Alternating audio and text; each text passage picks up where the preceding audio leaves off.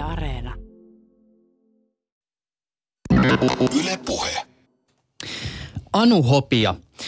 Moni tietysti tuntee sut sun kirjojen tai kirjoitusten kautta tai on nähnyt sut jossain esiintymässä, mutta jotta nyt varmistutaan siitä, että studiossa on ihan oikeasti elintarvikekemisti, niin tehdään tällainen pieni monologimuotoinen tentti, jossa varmistetaan, että studiossa on oikea asiantuntija. Olisiko mahdollista pyytää pientä puhetta otsikolla Keittiön entsymaattiset reaktiot, uhka vai mahdollisuus? No, nyt sä ainakin saat todisteen siitä, että, että studiossa on tutkija, koska, koska mä tuun vastaamaan, että asia voi olla niin, niin, niin, mutta voisi olla näin, niin, niin. eli, eli keittiön ensymaattiset reaktiot ovat sekä uhka että mahdollisuus. Ja ehkä mahdollisuus, joka me ollaan pikkuhiljaa unohdettu, täytyy sanoa. Eli, eli entsyymithän on tällaisia tota, tavallaan elävissä soluissa olevia hyvin yleisiä reaktiokeskuksia – jossa tapahtuu valtava määrä erilaisia reaktioita. Ja ne entsyymit on toimintakykyisiä niin kauan, kunnes ne esimerkiksi kuumennuksen vaikutuksesta tuhotaan. Ja meillähän on hirveän paljon raaka-aineita keittiössä, joita ei ole kuumennettu. Ja niissä kaikissa on edelleen toimintakykyisiä entsyymejä valtavan suuri määrä. Ja, ja joskus ne aiheuttaa meille, meille tota positiivisia yllätyksiä tai me ollaan opittu niitä, niitä hyödyntämään tai sitten joskus ne aiheuttaa meille, meille tota tosi ikäviä yllätyksiä. Ja ehkä, ehkä semmoinen yleisin entsyymi, johon me ollaan, jo, jo, jota me niinku kaikki hyödynnetään tai josta me nautitaan tavalla tai toisella on amylaasi entsyymi, joka siis pilkkoo tärkkelyksen makeiksi sokereiksi – ja vaikkei me sitä omassa keittiössä käytettäisiin, niin ilman tätä amylaasientsyymiä, niin meillä ei esimerkiksi olisi olutta ja meillä ei olisi monia muitakaan tuota, ähm, niin kuin herkkuja. Ähm, me perinteisessä, perinteisessä ruoanlaitossa amylaasi on, on tota, käytössä esimerkiksi imelletyn perunalaatikon valmistuksessa. Moni tekee sitä vielä perinteisesti joulu, joulun alla – tai mämmiä harvempi tekee, mutta mämmi on myös saman, saman entsyymin tuotos. Öm, sitten taas, jos näitä, näitä ikään kuin yllätyksiä, haitallisia, epä, epämieluisia entsyymejä löytää, niin esimerkiksi nämä tämmöiset niin tummumista, vaaleiden kasvisten hedelmien tummumista aiheuttavat entsyymit on tällaisia – Jättäisinkö mä tämän luennon nyt tähän?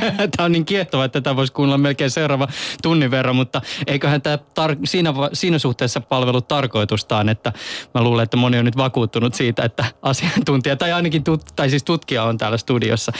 Sen verran vielä siis muistutuksena, että Hopia on siis Turun yliopiston elintarvikekehityksen tutkimusprofessori ja hän toimii tutkimusjohtajana funktionaalisten elintarvikkeiden kehittämiskeskuksessa. Ja on jo vuosikymmenten ajan kirjoittanut ja luennoinut ruoan kemiasta. Ensi kuussa Gaudeamus julkaisee Hopian ja Erik Fuuladin uuden teoksen Hyppysellinen tiedettä.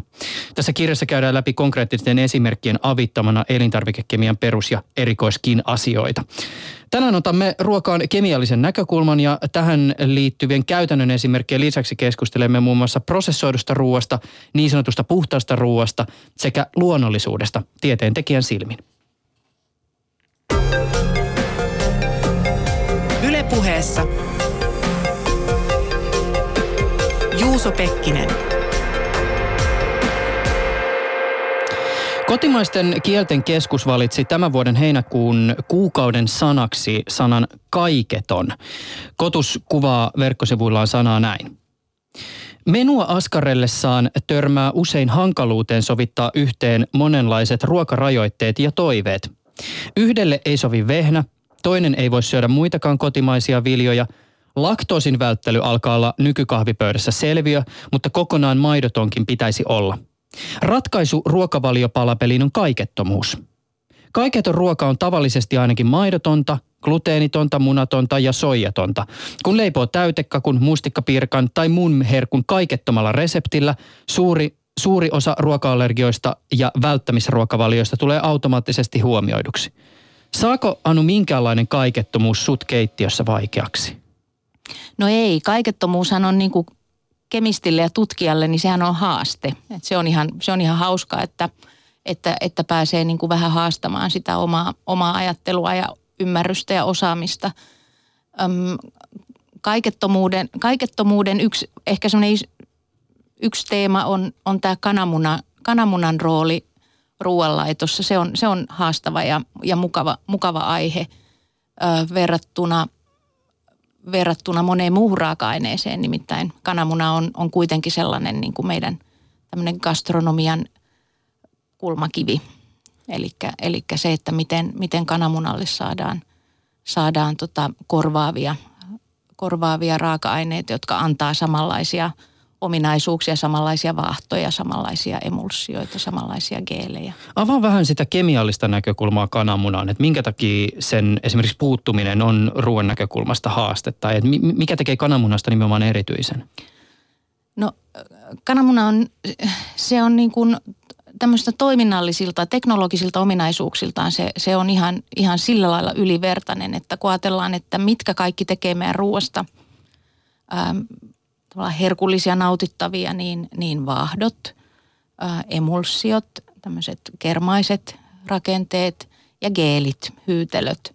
Ää, kananmunasta saa niitä kaikkia. Ja, ja jos ajatellaan jotain semmoisia semmosia ikään kuin meidän keittiön tai ruokakulttuurin herkkuja kuin kakut ja pullat ja, ja mm, kohokkaat ja ja marengit ja, ja et, et, et niitä on niin, niin hirveä määrä sellaisia, sellaisia tota, ihan, ihan meidän ruokakulttuuriin ihan oleellisesti kuuluvia, kuuluvia tota, ruokia, että et, et, jos meillä ei olisi kananmunaa, niin, niin, niin meillä ei olisi näitäkään ainakaan niin kuin siinä muodossa, missä me ollaan – niistä opittu nauttimaan.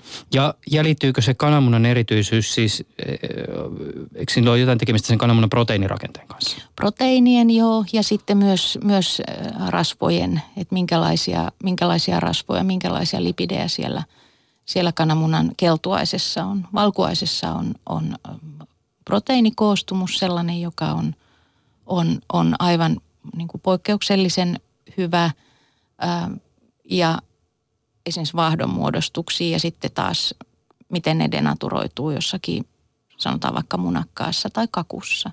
Ne on, ne on erinomaisia siellä. Ja sitten siellä keltuaisessa on, on, on tota rasvoja, jotka, jotka on sitten aivan loistavia emulkointiaineita. Nyt täytyy muuten vielä semmoiseen tarttua, sä mainitsit sanan denatoroituminen. Äh, mihin se viittaa prose- proteiinien yhteydessä? Proteiinien yhteydessä silloin, kun proteiini lähtee – tuommoisesta luontaisesta olomuodostaan muuttumaan joko kuumennuksen tai, tai erilaisen tämmöisen rasituksen seurauksena, niin, niin sanotaan, että se proteiinirakenne, kun se lähtee muuttumaan, se ensin denaturoituu, eli se, se alkuperäinen luonnollinen rakenne rikkoutuu. Ja sitten sen jälkeen se, ne denaturoituneet proteiinirihmastot, proteiinihan on tämmöinen, niin pitkä rihmamainen molekyyli, joka sitten – luonnollisessa muodossaan on, on, on eri tavalla kiertynyt ja, ja taittunut ja laskostunut ja, ja, ja rakentunut sellaiseksi kolmiulotteiseksi hyvin herkäksi rakenteeksi. No nämä denaturoitumisessa tämä rihmasto aukeaa, tämä, tämä kolmiulotteinen rakenne rikkoutuu ja sitten nämä avautuneet rihmat lähtee reagoimaan keskenään. Ja sitä taas sitten sanotaan koaguloitumiseksi. Eli siinä vaiheessa tapahtuu se hyytyminen.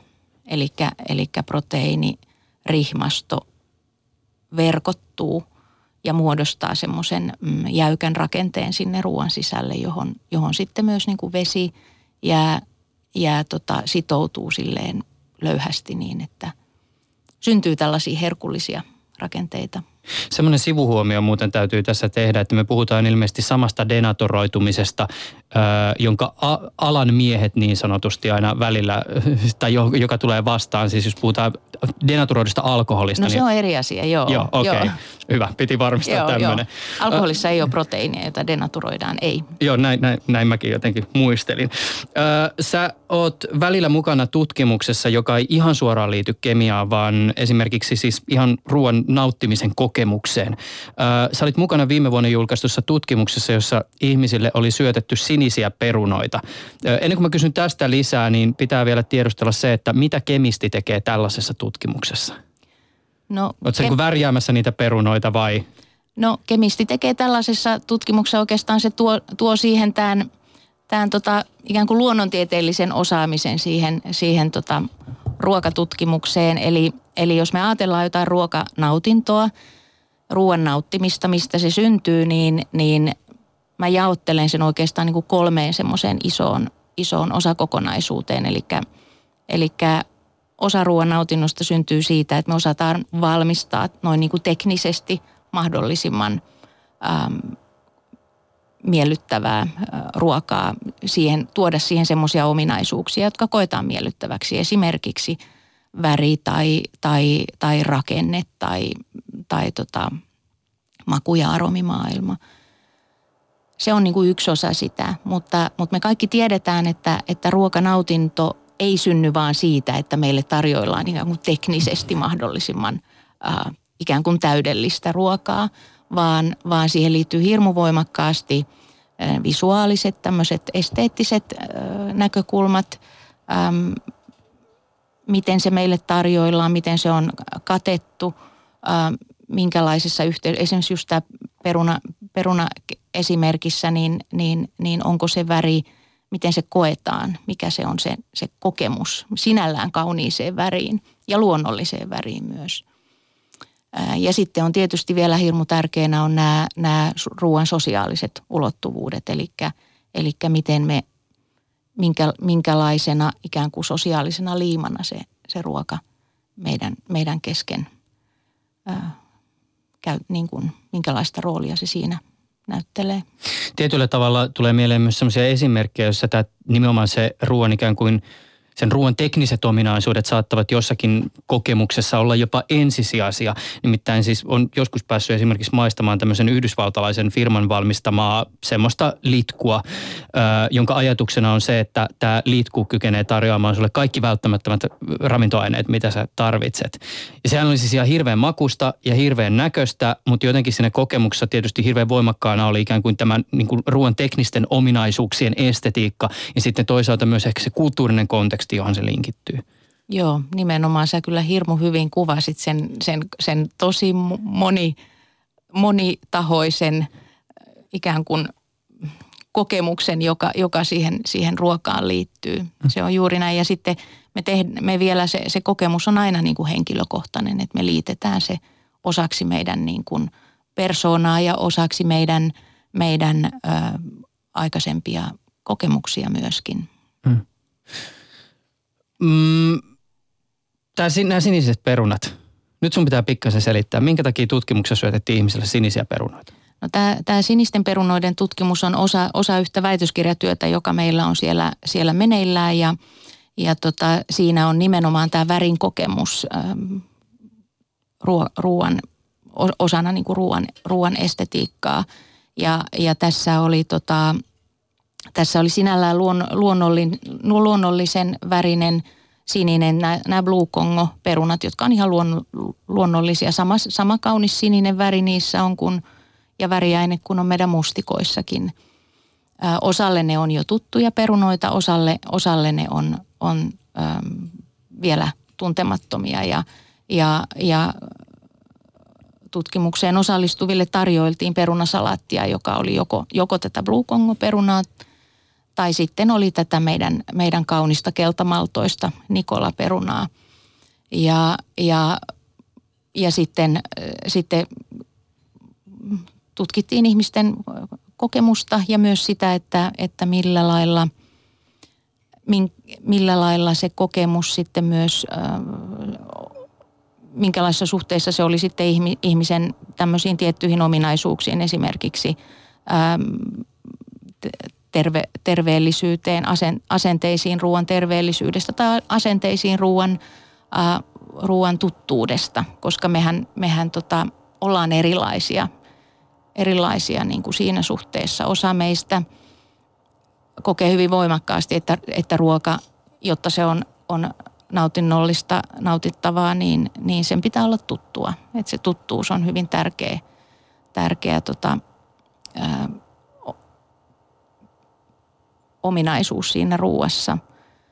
Ja osa taas ikään kuin nauttii siitä, että siinä ruuassa on myös jotain tämmöistä yllätyksellisyyttä, ehkä jopa, jopa semmoista outoutta, joka varmaan tuossa sunkin kokemuksessa, jonka kun sä kerroit tästä sun, sun tota litku, litkukokemuksesta, niin, niin tavallaan se, se, se outous ja, ja, ja uutuus oli, oli ehkä osa sitä sen, sen ää, kokemuksen miellyttävyyttä. Niin täytyy sanoa, että nyt tässä ehkä jotenkin aloin pohtia, että minkäköhän takia mä valitsin esimerkkitutkimukseksi nimenomaan tämän tutkimuksen, jossa oli nämä siniset perunat. Minkä takia se meikäläistä vietti. Joo, saat, saattoi hyvin olla, että sä olisit, sä olisit asettunut si, siihen ryhmään siinä meidän tutkimuksessa, joka, joka osoittautui, että siellä oli vaikkakin suuri, suuri osa koki, että, että koki ne, ne tutut keltaiset perunat tai sen perunasalaatin – miellyttävämmäksi ja, ja, ja kuvaili sitä, sit,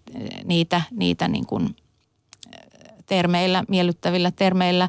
Mutta siellä oli sitten, sitten pieni osa ihmisiä, jotka, jotka ensinnäkin tuntuivat niin kuin nauttivan ruoan nimenomaan tämmöisistä uutuus, erikoisuuskokemuksista. Ja sitten he, he asettivat ne siniset perunat tai sen perunasalaatin miellyttävämmäksi kuin nämä, nämä tota, tämän perinteisen perunasalaatin. Ja, ja kun heiltä kysyttiin siihen perusteita, niin moni, moni laittoi ykkösperusteeksi nimenomaan sen, että no tämä nyt on jotain uutta. Ja, ja, ja heitä ei edes häirinnyt se välttämättä, että se näytti keinotekoiselta. Eli me ollaan niin kuin erilaisia ja musta, musta se on niin kuin yksi, oikeastaan se on hieno asia ruuassa, että, että näin on. Tämän perunatutkimuksen loppupohdinnoissa mietittiin käytännön sovelluksia ja siinä yhteydessä mä huomasin tällaisen maininnan, joka meni jotenkin näin, että, että tyypillisesti luonnollisuus on yksi niistä ominaisuuksista, jotka nousevat esiin, kun pohditaan ihmisen tekemiä ruokavalintoja – Miten sä kemistinä lähestyt tätä kysymystä luonnollisesta? Siis missä sun mielestä menee luonnollisen ja epäluonnollisen raja? Liittyykö se raaka-aineisiin? Onko se molekyylitason juttu vai onko se esimerkiksi joku tietty ruoanvalmistukseen liittyvä prosessi semmoinen, jonka jälkeen sä toteat, että hei, mähän en muuten tota suuhuni pistä? Vai onko tämä luonnollisuus sun näkökulmasta ollenkaan käyttökelpoinen termi? No, ei oikeastaan – luonnollisuus tietysti se on niin kuin, joko se on niin kuin luonnollisuus on luon, luonnosta tullut, luonnon tavallaan ikään kuin lu, niin, luonnon, luonnon olioista, luon, luonnon olioiden tuottama, se on mun mielestä niin kuin luonnollista. Tai sitten, sitten se on, on synteettisesti valmistettua, mutta, mutta se on mun, mun näkökulmasta se, se on, niin kuin, se on vaan yksi tällainen – yksi tällainen aika, ei, ei kauhean relevantti määritelmä mun mielestä ruoalle. Ja, ja, ja on aika harmi, että se yleensä se vielä, se yhdistetään niin kuin todella mun mielestä väärin niin, että, että se luonnollisuus ja luonnottomuus on ikään kuin oikean ja väärän raja tai jopa turvallisen ja ei-turvallisen raja tai terveellisen tai epäterveellisen raja. Näinhän ei ole, mm. koska, koska tota, kobran myrkky on luonnollista. Se on paljon luonnollisempaa kuin toi synteettisesti valmistettu C-vitamiini, jota me lisätään, tai, tai toi askorbiinihappo, jota me lisätään ruokaan. Eli, eli se ei ole, niin kuin, se ei ole semmoinen, äh, semmoinen äh, määrittävä ominaisuus, johon se usein vähän harhaanjohtavasti liitetään, siis tämmöisellä niin kuin mielikuvatasolla. Tämä on tietysti, siis tämä on jo vähän kuin filosofinen kysymys, mutta että äm, Pahoittelut muuten tuosta radiostudioon luonnottomasta äänestä porauksesta, joka mahdollisesti kuuluu myös sinne vastaanottimen äärelle. Valitettavasti emme voi asialle mitään. Mutta mut niinku, että et, et, sä mainitsit tietysti, että et sulle kun luonnollinen on jotakin, joka tulee luonnosta, mutta et, pystyt sä esimerkiksi sanoa jotain tavallaan niinku, jotain, mikä sun mielestä on siis täysin luonnollista. Mä ajan tällä niinku takaa sitä siis, että että et jonkunhan mielestä sekin on luonnotonta, että ihminen pistää siemeniä tuonne jonnekin multaan ja odottaa, että sieltä tulee ylös jotain syötävää. Niin, kyllähän se, kyllähän me niin kuin ihmisinä manipuloidaan ja ollaan niin kuin iän kaiken manipuloitu luontoa ja tavallaan valjastettu sitä meidän, meidän ää, hyödynnettäväksi, että, että tota, en mä osaa sanoa tietysti – Tarkoitatko se niinku ruo, ruoan? Ei, ruoan, ruoan suhteen nimenomaan. Ruoan suhteen, joo. No tietysti nyt varmaan moni haluaa sanoa, että, että se sitä villiruoka, eli niin kuin luonnosta kerätyt villit yrtit ja, ja, ja kasvit on, on niin sanotusti luonnollista ruokaa. Ja näinhän se onkin, että, että, että ne ovat, niin kuin ne kasvavat siellä ilman ihmisen manipulointia. Mutta, mutta sitten täytyy myös niin kuin muistaa se, että ihminen on, on, on niin kuin kasvijalostuksella poistanut sieltä niistä, niistä niin sanotuista luon, luonnollisista ää, kasveista paljon, paljon ihan todistetusti meille haitallisia yhdisteitä, että, että tota, niin kuin mä sanoin tuossa aikaisemmin, mm. niin mun mielestä tämä, tämä, tämä luonnollinen, ei-luonnollinen ei ole mikään niin kuin semmoinen hyvän ja pahan mm. raja tai oikean tai väär, oikean ja väärän raja. raja. Mm, niin aivan.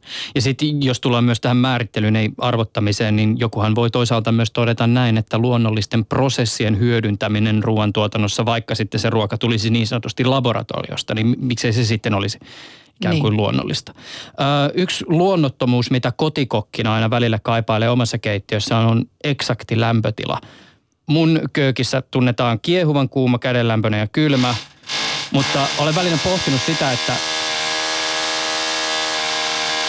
miksi remonttimiehet tulevat niin lähelle ja sitä, että minkälainen maailma mulle aukeaisikaan, jos olisi mahdollista pelata muutaman asteen tarkkuudella.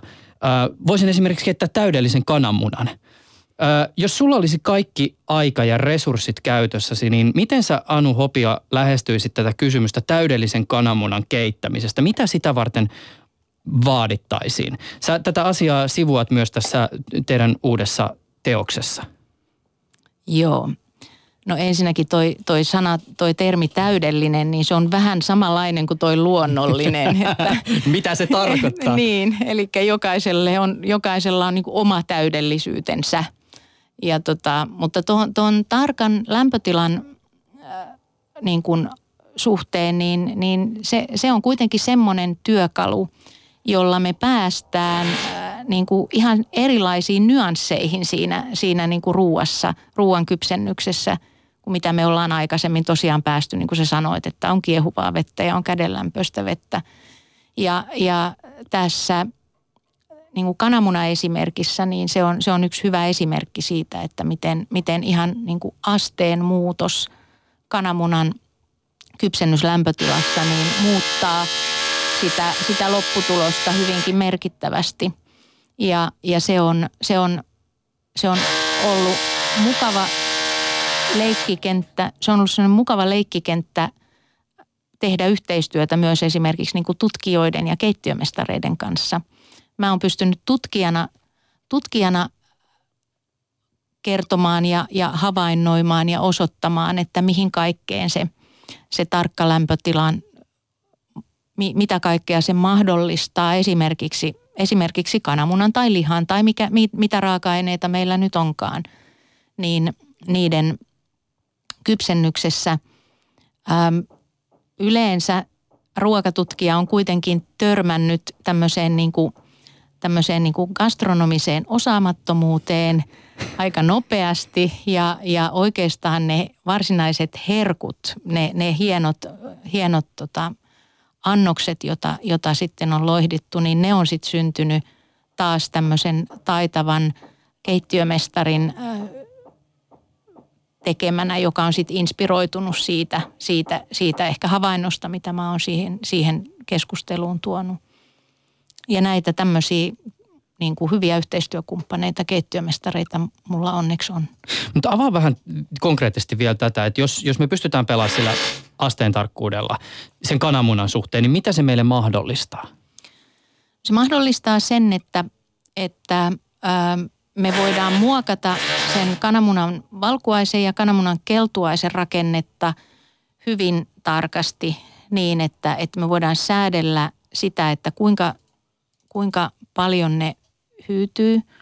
Ää, eri lämpötiloissa me voidaan tehdä, tehdä tyyliin niin kuin kovaksi keitetyn ja pehmeäksi keitetyn kananmunan väliltä me voidaan tehdä helposti 20 eri versiota siitä kananmunasta ja nyt sitten tulee tietysti kysymys, että mikä niistä on se täydellinen. Hmm. Mutta sieltä tulee mie- mielenkiintoisia rakenteita. Esimerkiksi jos me valitaan lämpötilaksi tasan 68 astetta, niin siinä lämpötilassa, kun me pidetään kananmunan siinä lämpötilassa esimerkiksi sen minimissään sen 45 minuuttia, jolloin se koko, koko kananmuna on saavuttanut sen tasaisen lämpötilan, niin siinä lämpötilassa kananmunan keltuainen on, on hyvin erikoisessa olomuodossa. Se ei ole semmoinen valuva niin, että se kun siihen koskee, niin se, se niin kuin valuu, rikkoutuu ja valuu, mutta se ei myöskään ole kovaksi keitetty semmoinen murtuva, vaan se on, se on itse asiassa semmoinen plastinen ja muotoiltava, muotoiltava rakenne ja hyvin semmoinen, semmoinen hyytelömäinen. Että et me saadaan yhtäkkiä ruokaan semmoisia semmosia ominaisuuksia, joita me ei ilman tätä tällaista hyvin tarkkaa lämpötilasäätöä saada. Ja samalla lailla esimerkiksi lihaan voidaan saada niin kuin hyvin, hyvin uudenlaisia rakenteita. Jos ajatellaan sitä, että, että lähdetään hifistelemään tätä 28 asteen kananmunaa. 68. 68 asteen kananmunaa, niin mä, mä nyt suoraan tota viittaan siihen teidän kirjaan, koska sä olit mun mielestä niin hienosti siellä jotenkin muotoilu, kun sä olit itse esittänyt itseltäsi sen kysymyksen, että, että miksi lähteä tämän sorttiseen niin kuin hifistelyyn. Ja, ja se sun vastaus oli mun mielestä hirveän hieno. Ja pahoittelut edelleen tuosta poraamisesta. Se on nyt poikkeuksellisen lähellä ja tulee kovaa tänne studioon. Joo. No ainakin yksi vastaus siihen, siihen on mun mielestä niin kuin vastakysymys, että miksi, miksi ei se voisi olla, miksi ei me voitaisiin niin kuin ottaa, ottaa sitä, sitä ää, tavallaan sitä mo- iloa siitä, siitä monimuotoisuudesta jota, jota tämä, tämä, tämä tämmöinen niin tarkka, tarkka tieto. Ja jos joku haluaa kutsua sitä hifistelyksi, ja ehkä se nyt sitä onkin, jos, jos ajatellaan niin kuin ruokaa noin niin kuin ihan globaalisti, niin, niin, tota, niin miksei me otettaisi sitä nautintoa silloin, kun, kun meillä on siihen, siihen mahdollisuus. Ja että miksi ei ähm, tavallaan, miksei me voitaisi olla niitä uteliaita, leikkiviä ihmisiä, keksi, keksintöjä, uusia keksintöjä tekeviä ihmisiä myös siellä keittiössä. Miksei me voitaisi, mi, miksi meidän pitäisi ikään kuin pitäytyä keittiössä jossakin, jossakin tota, ää, ikään kuin, ikään kuin ryp, ryppyotsaisessa tai semmoisessa ikään kuin perinteitä vaalivassa roolissa. Että, että mun mielestä se on myös, myös myös ruoan kunnioittamista, että me, me laitet, annetaan sille, sille ö, mahdollisuus ikään kuin antaa meille uusia elämyksiä. Ylepuheessa Juuso Pekkinen.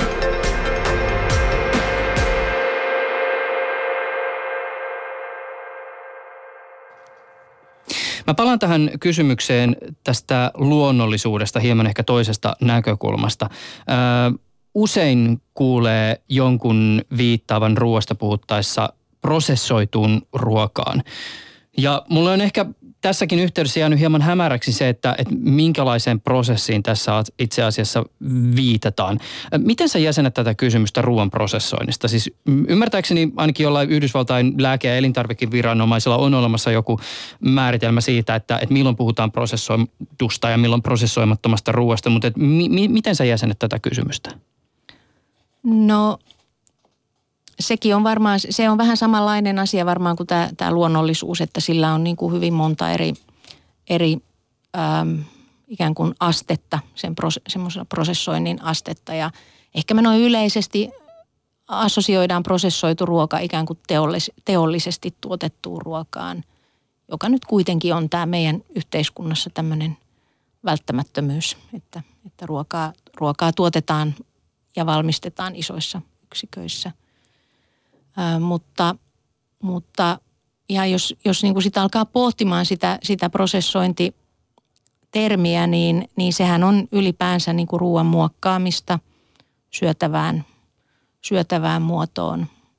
Ja, ja silloin, silloin oikeastaan eihän, emmehän me prosessoimatonta ruokaa syö lainkaan. Eli on, on vain erilaisia prosessoinnin asteita, jossa toisessa ääripäässä on ehkä se, että että ähm, jos me sanotaan, että me syödään raakaa kalaa, niin emmehän me sitä siitä kalan kyljestä haukkaa, vaan, vaan me leikataan siitä, siitä tota kauniita paloja susilautaselle tai sasimilautaselle ja, ja nautitaan se sellaisenaan. Ja sitten taas toisessa ääripäässä on sitten, sitten niin kuin äärimmilleen prosessoitu ehkä siitä, siitä, siitä tota samasta raaka-aineesta erotettuja komponentteja tai, tai se, on, se on möyhennettyjä, jauhettuja, kuivattuja ja, ja, ja, tota, ja prosessoitu niin kuin ihan, ihan niin kuin siihen saakka, minkä sä kuvasit sen sun, sun jauhe, jauheseoksen, jota sä pääsit, pääsit nauttimaan. Että, että mun näkökulmasta on vaan niin kuin erilaisia prosessoinnin asteita. Ja sitten tietysti me jokainen liitetään se sitten omaan arvomaailmaan, että minkälaisesta prosessoinnin asteesta, että minkälaista prosessoinnin asteesta me nyt sitten halutaan nauttia ja millä tavalla prosessoidusta ruoasta. Mm, Onko, ja tämän tietysti tämä kysymys liittyy siis siihen, että hyvin usein kun kuulee puhuttavan prosessoidusta ruoasta, niin siihen sisältyy jonkinnäköinen ikään kuin tämmöinen arvolataus. Mutta että et, et, Milloin sua huolettaa, tai huolettaako sua milloinkaan tämä ruoan prosessointi? Et, et, tuleeko sulle ikinä semmoista tavallaan niin kuin, onko sulla kemistinä sellaista rajaa, jonka jälkeen se prosessointi olisi jollakin tavalla ikään kuin haitallista?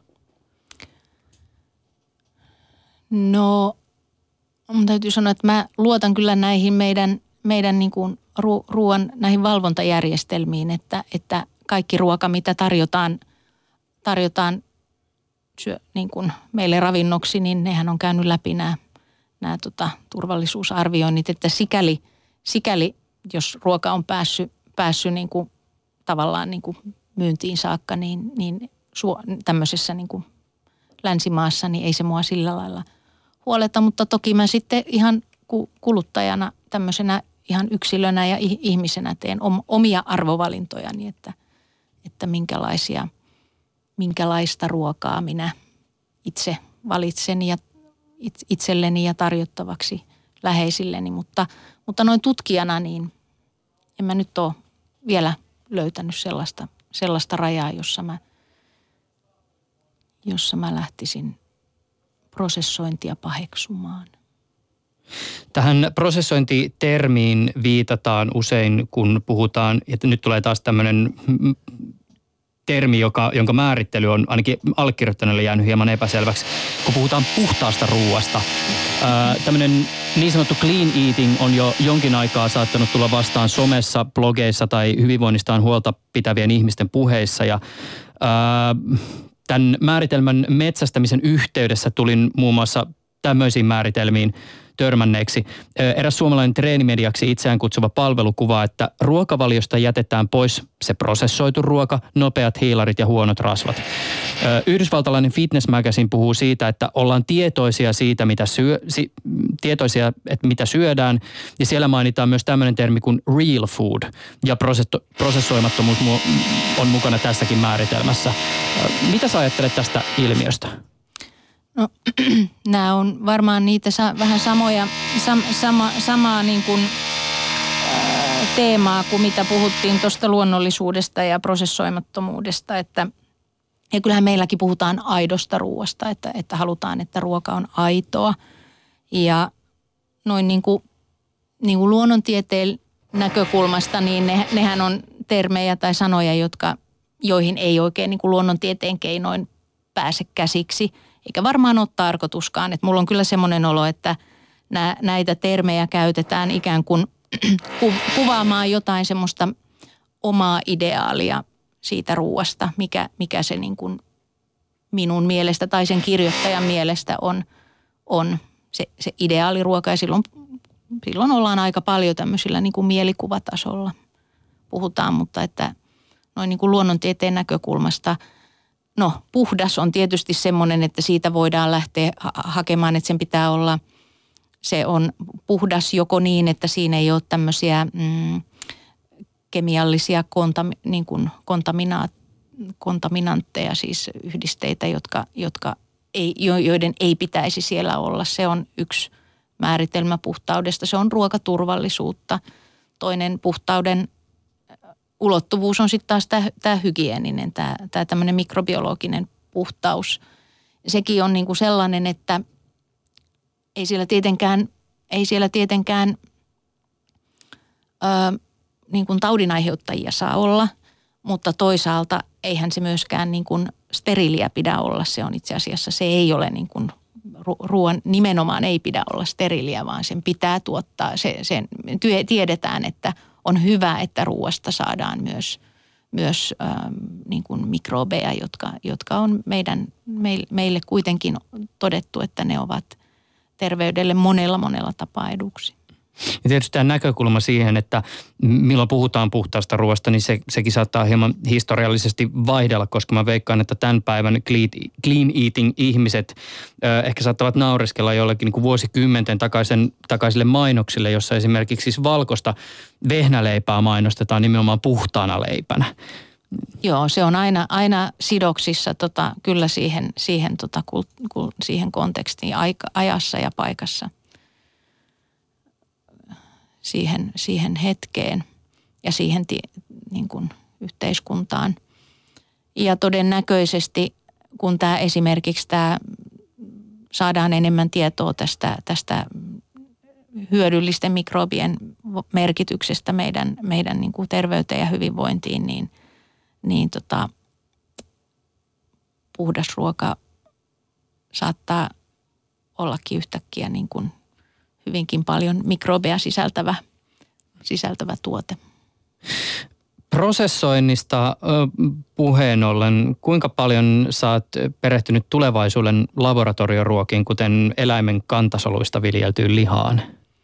No ihan tietysti tämmöisen niin kuin mielen, mielenkiinnosta tutkijan ja myös ruoasta kiinnostuneen ihmisen näkökulmasta. Ne on ihan, ihan mielenkiintoisia siis, siis äh, eri on valtava määrä tutkimusta, joka, joka tähtää nimenomaan siihen, että tähän meidän niin kuin ruokaturvallisuuden, e, ruokaturvan ähm, parantamiseen. Eli miten saadaan kasvavalle väestölle globaalisti riittävästi ruokaa, energiaa, proteiineja, rasvaa ja energiaa – mutta jos ajatellaan kysymystä tällaisen jonkun mielestä ehkä jollakin tavalla luonnottoman lihavalmisteen tuottamista kuluttajalle, niin miten sä lähtisit ö, lähestymään kysymystä tämän tuotteen houkuttelevuudesta? No siinä varmaan, siinä varmaan sitten käsitellään jollain lailla samoja, samoja asioita kuin mitä tällä hetkellä, tällä hetkellä pohditaan ja käsitellään hyönteisruuan tapauksessa. Eli että millä lailla – meille tu- tulee ja tuodaan täysin uusi, outo ähm, ruoka meidän, meidän ruokalautaselle, miten me opitaan siitä, opitaanko me siitä nauttimaan ja, ja miten, miten me opitaan siitä nauttimaan. Että, että tämä on tämmöistä mun mielestä niin kuin osa tämmöistä isompaa kokonaisuutta. Mm, Niin, Mm. se lähtee mun mielestä siitä ja ehkä, ehkä ne ensimmäiset, ensimmäiset ää, jotka, jotka ihastuu ja ilahtuu näistä, näistä uusista esimerkiksi näistä keinolihatuotteista, on ehkä tuommoiset sinun kaltaiset kuluttajat, jotka, jotka, jotka haluaa kokea ruoan, ruoan, ruoasta sitten tällaisia, tällaisia jotain, jotain niin kuin tämmöistä jännittävyys tai, tai äm, uutuus, jopa, jopa hiukan niin kuin pelo, pe, pelkoja mm, herättäviä tuntemuksia. Mutta toisaalta, jos ajatellaan ihmistä, joka nimenomaan innostuu uudesta ja oudosta, niin mä en tiedä, onko tämä tyyppi ikään kuin semmoinen niin paras veturi sille muutokselle, jota ehkä esimerkiksi jokin ruoantuotantoprosessi edustaa. Siis antakaa sitä, että jos yhtäkkiä semmoinen niin kuin ihminen, joka innostuu ylipäätänsä kaikesta niin, kuin niin sanotusti kummallisesta, niin saako se vedettyä mukaan sitten semmoiset ihmiset, jotka haluaa ikään kuin sitä niin kuin perinteistä ja ehkä autenttista tai luonnollista. Et esimerkiksi tämän jää- lihan kohdalla. Mm, jos se ajat- jää nähtäväksi, joo, se jää nähtäväksi. Joskus, joskushan on näin, että, että, että nämä, nämä, tota, ää, nämä u, uusista, uusista asioista innostuvat vetää sitten isommat, isommat tota, kuluttajaryhmät siihen, siihen trendiin mukaan, mutta ei aina. Että, että en, en, en uskalla ennustaa tuota ja siinä varmaan varmaan vaikuttaa sitä aika moni asia. Ensinnäkin ihan, ihan se, että, että mihin, ää, kuinka, kuinka, kuinka tärkeäksi se niin kuin meidän ruokaturvan kannalta toi, toi, toi tota, keinoliha lähtee nousemaan. Ja sitten myös, myös se, että, että tota, minkälaisia tuotteita siitä, siitä lähtee syntymään. Että sitähän me ei vielä ollenkaan tiedetä. Niitä on vasta, vasta esimerkkejä ollut jostain tämmöisistä hampurilaispihvistä. Eli hyvä esimerkki siitä, että, että se uusi ja outo tuodaan osaksi jotakin tuttua. Että et se hampurilaispihvi oli nyt sitten ensimmäinen, mitä se maksoi 10 000 dollaria, euroa tai mitä se oli. Mutta joka tapauksessa niin emmehän me tiedä, että min- minkälaisiksi tuotteiksi se sitten, se sitten jalostuu. Sä kirjoitit Anu Hopia tekstin viime vuonna julkaistuun Vähemmän lihaa nimiseen teokseen ja sun kirjoituksesi tässä kokoelmateoksessa kulki otsikolla Miltä ruoka maistuu? Kasvisruokien kehitystyön haasteet ja mahdollisuudet. Sä kirjoitat vertailen liha- ja kasvisruokien aromikoostumuksista ja toteat, että periaatteessa kasvisruokaankin on mahdollista tuottaa samankaltainen aromikoostumus kuin kana, possu tai nautaruokiin. Ä, avaa vähän tämän mysteerin kemiaa. No siis nämä aromi, ruoan, ruoan aromiyhdisteethän muodostuu aika, aika usein äm, kuumennuksessa, kun, kun mm, esimerkiksi Maillard-reaktioissa, jossa tietyt aminohapot ja sokerit lähtee reagoimaan keskenään ja, ja, ja, ja siitä hyvinkin monimutkaisesta reaktioketjusta syntyy sitten, sitten äm, aromi, aromiaineita, jotka on tyypillisiä vaikka, vaikka tota naudanlihalle. Ja me tiedetään hyvin tarkkaan jo, että mistä, mitkä aminohapot ja mitkä sokerit siihen tarvitaan, jotta ne aromiaineet syntyy. Jolloin kyllähän meillä ne välineet on, että eihän meidän tarvitsisi kun niitä aminohappoja ja sokereita viedä sinne, sinne kasvisruokiin, jotta me saadaan se, jotta me saadaan se nimenomaan se esimerkiksi naudanlihan aromi sinne, sinne syntymään ja sitten, sitten näitä muita, muita ominaisuuksia. Me tiedetään niiden luonnontiedettä myös, että, että millä lailla sinne, mitkä, mitkä makuyhdisteet ja mitkä, minkälaiset rakenteet sinne pitäisi saada, jotta se olisi mahdollisimman esimerkiksi naudanlihan kaltaista. Mutta sitten tulee kysymys siitä, että, että minkälaisesta,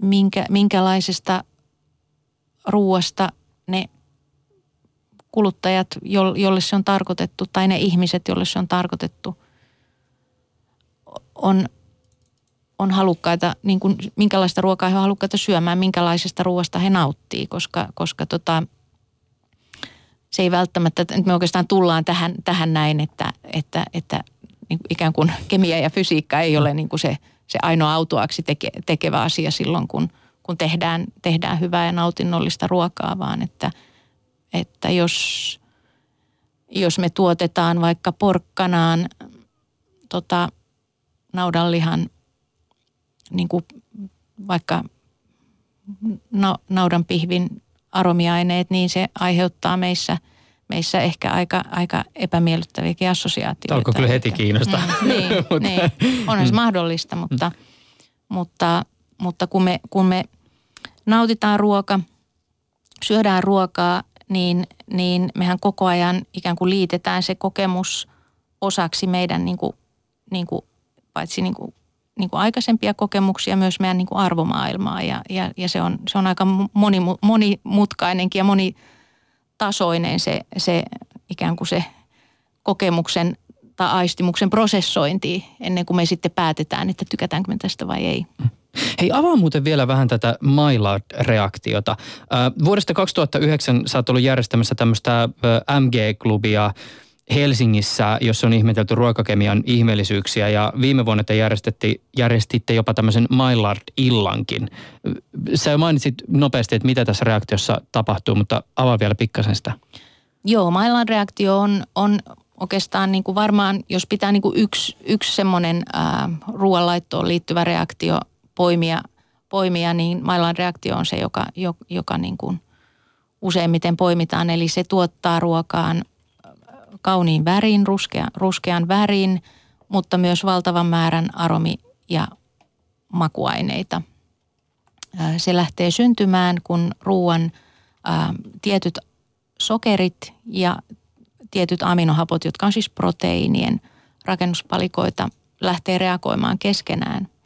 Siihen se reaktio lähtee nopeasti käyntiin silloin, kun lämpötila on aika korkea, joku tuommoinen 140 astetta vähintään, esimerkiksi paistin, paistinpannun pinnalla tai missä nyt meillä tuollaisia lämpötiloja pääsee, niin kuin lämpötiloja niin kuin il, il, ilmaantuukin. Silloin se tapahtuu nopeasti, eli meillä on, meillä on pihvin, niin kuin paistetun ruoan pinnalla syntyy maillard reaktiotuotteita, niitä aromia väriaineita –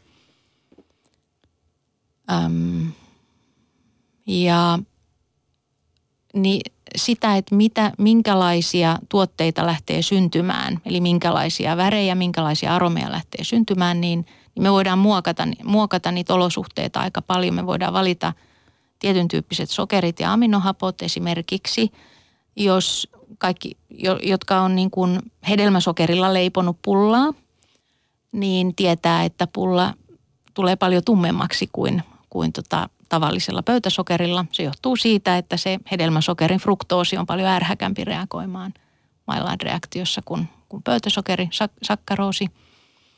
Ää, eli se, ne lähtöaineet vaikuttaa ja joka raaka-aineissa on vähän oman, omanlaisensa profiili. Sitten se lämpötila ja aika, yhdistelmä, mikä me, mikä me siihen tuotetaan, se vaikuttaa. Mutta sitten myös esimerkiksi sen, sen niin kuin pH, happamuudella voidaan aika paljon säädellä sitä, että mihin suuntaan se Maillard-reaktio lähtee syntymään. Ja minusta aika hauska, minäkin niin kuin hoksasin sen aika myöhään, että itse asiassa kun me syödään vaikka suolatikkuja tai näitä pretzeleitä, mm. joita niin kuin Amerikassa usein, niin kuin, tai niitä myydään niin kuin laajemminkin, niin niissähän on sellainen ihanan kaunis, tasainen, tummanruskea, mahonkinen, hyvin, hyvin ihana ruskea pinta – niin se syntyy ihan niin kuin pH säätelemällä. Eli ne on dipattu emäksiseen liuokseen ennen kuumennusta, jolloin siihen syntyy, syntyy tota, Maillard-reaktio lähtee, lähtee sen, sen emäksisen, emäksisessä ympäristössä syntymään sitten paljon, paljon tota, mm, ensinnäkin tehokkaammin ja, ja siitä tulee tuommoinen, ja se väri on myös, myös poikkeuksellinen.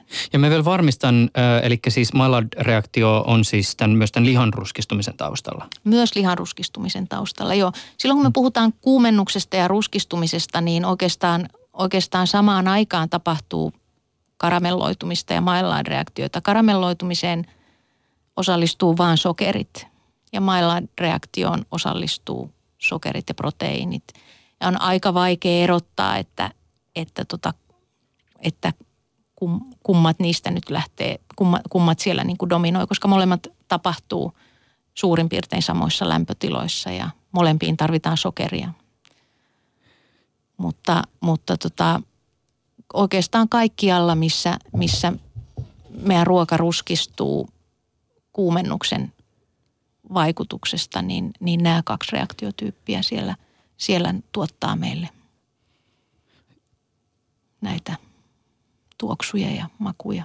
Mulla alkoi oikein niin sydän hakkaa kovempaa, koska mä tajusin nyt, että nyt me ollaan niin sanotun sköfdän äh, salaisuuden äärellä ja se on nyt vähitellen aukeamassa, koska siis nyt täytyy sen verran siis avata. Mulla oli tässä joitakin vuosia takaperin, kun tein Yle Puheen aamua, niin vieraana Pepe Vilberi ja muusikko Matti Mikkola täällä studiossa. Se on muuten aika hersyvä haastattelu, löytyy varmaan sitä Areenan syövereistä vielä ja se tehtiin osin niin, että äh, muistaakseni Mikkola makasi osan haastattelusta tuolla pöydän alla ja häntä sai välillä maanitellakin sieltä sitten tulemaan meidän muiden tasolle.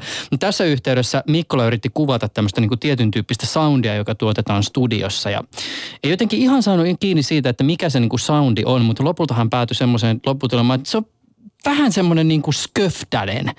Ja sitten kun mä kysyin, että mikä se sköfdä on, niin hän alkoi kuvailla sitä niin kuin lihan ruskistumista grillissä. Mutta mä luulen, että tähän niin kuin Mikkolan sköfdäisyyteen liittyy myös jotenkin se, että kun se grillistä tietysti varmaan tulee jotain karsinogeenejakin siihen lihan pintaan, niin se tuottaa semmoisen niin kuin miellyttävän sköfdän. Okei, okay, joo.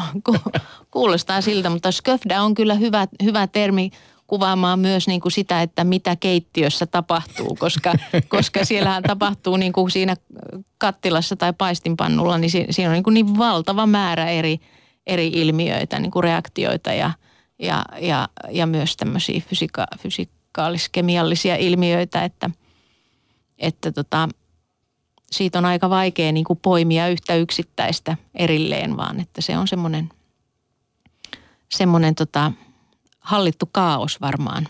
Mm.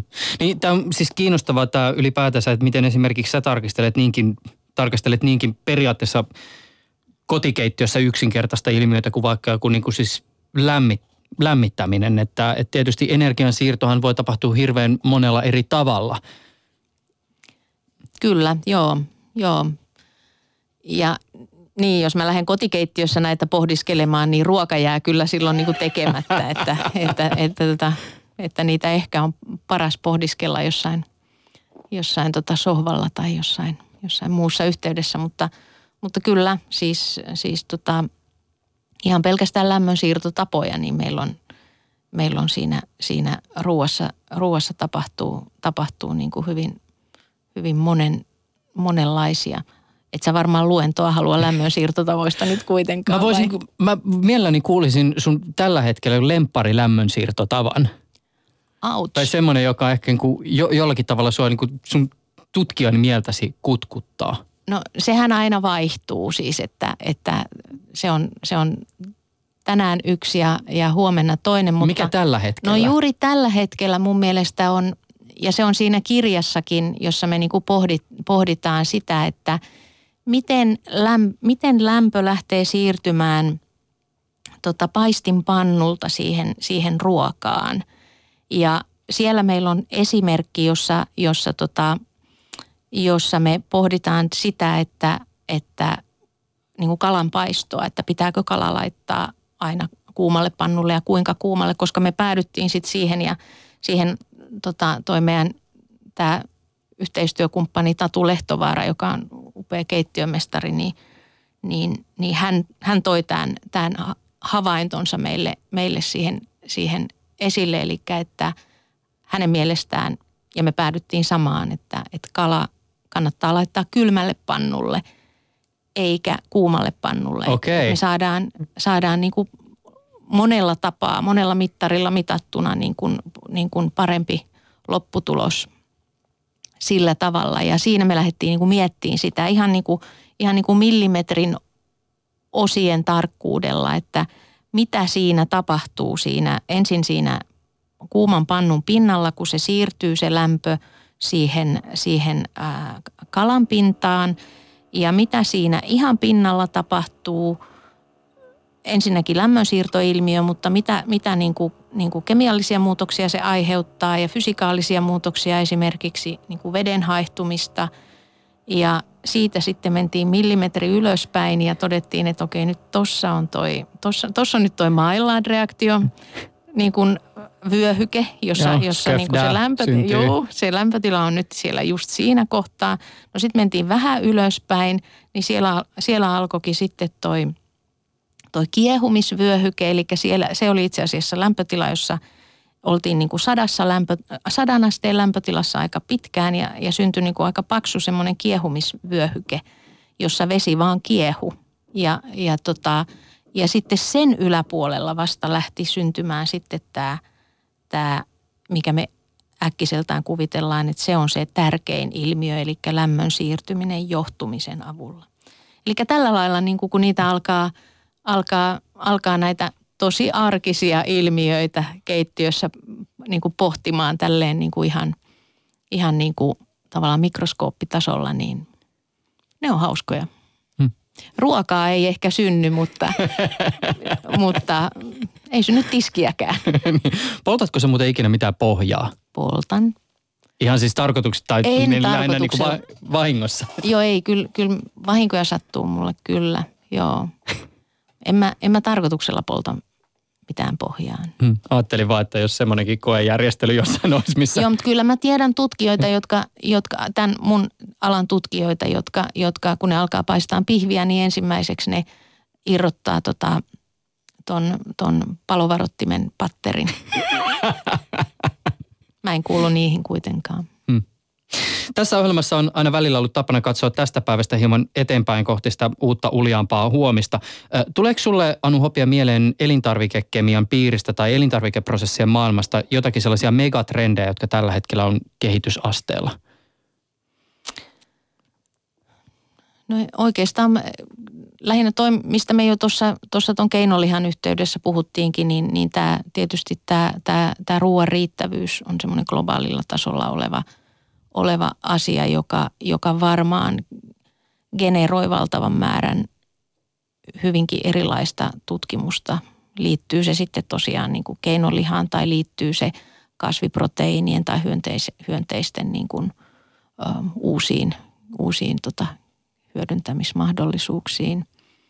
Että kyllä mä luulen, että se on ehkä siellä, niin, jos ihan megatrendeistä puhutaan, hmm. niin se on varmaan niin kuin semmoinen, joka, joka, joka tuottaa uusia, uusia ilmiöitä ja uusia, uusia innovaatioita hmm. meille.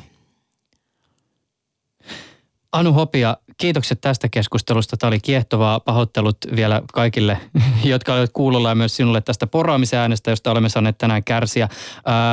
syyskuun puolessa välissä tulee siis ulos Anu Hopian ja Erik Fuuladin teos Hyppysellinen tiedettä.